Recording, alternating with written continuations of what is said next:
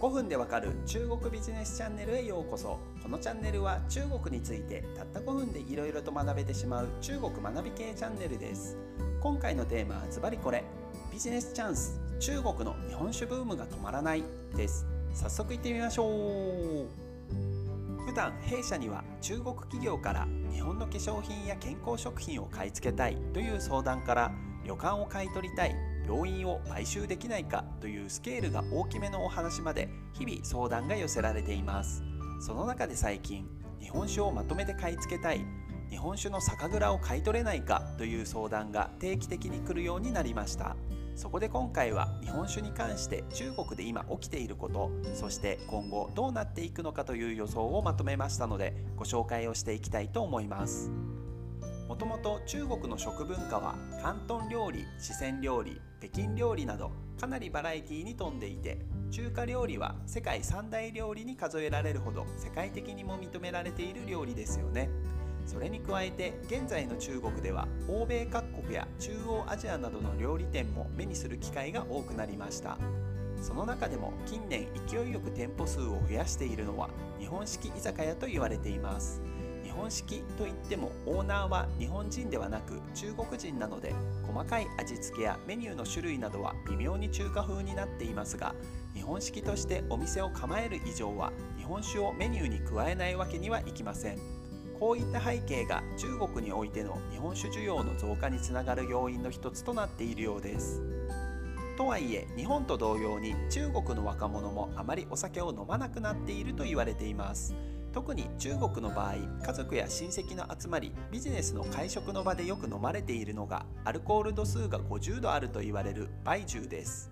しかも水やお酒で割ることはなく基本的にストレートで飲むことがほとんどのため普段からお酒を飲まない若者にとっては匂いを嗅いだだけでも酔っ払ってしまうから極力目にしたくないというものになってしまっています。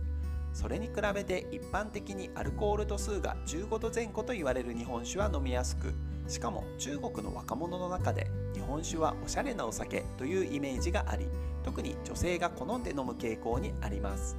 アリババグループのデジタルマーケティングプラットフォームアリママによると日本酒の主な消費者は年齢が24歳から39歳。そのうち半分を女性が占めているそうです。ちなみに梅酒の主な消費者は35歳から60歳以上の男性だそうです。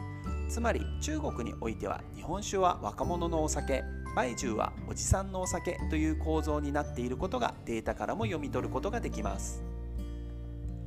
さらに中国人たちの日本酒好きが盛り上がった結果2018年には若手の中国人が中心となり日中の食品関連会社が主催する日本酒品評会酒チャイナが北京でスタートしました。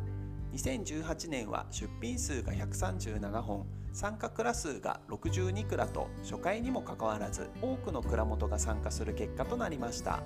評価をするのは次世代を担う若い一般の中国人で出品した蔵元が中国人の思考を把握し酒造りに生かすことで今後さらなる流通拡大を狙うというのが品評会の大きな目的だそうです。最後に中国においての日本酒が将来どうなっていくと予想されているかをまとめて終わりにしたいと思います。現状中国国内の日本酒消費は北京や上海江蘇省などといったようないわゆる沿岸地域に集中していると言われています。そういった背景には内陸部にはまだまだ日本式居酒屋が少ないこと近年所得が上がってきているとはいえ内陸部はまだまだ可処分所得が低い地域が多いことということが考えられます。さらに現在の課題として知名度が高い一部の銘柄に人気が集中してしまっていてそもそも日本酒にはたくさんの種類の銘柄があるということすらあまり知られていないということが課題として挙げられます。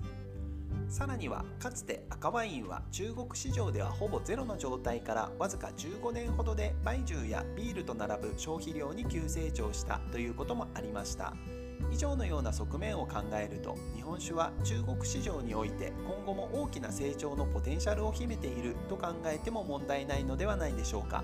もちろん何でもかんでも日本酒であれば売れるというわけではなく比較的辛い料理が多い中華料理に合うような甘口系の日本酒など中国マーケットに合わせた商品開発やマーケティングも必要というのは肝に銘じておく必要があるでしょう。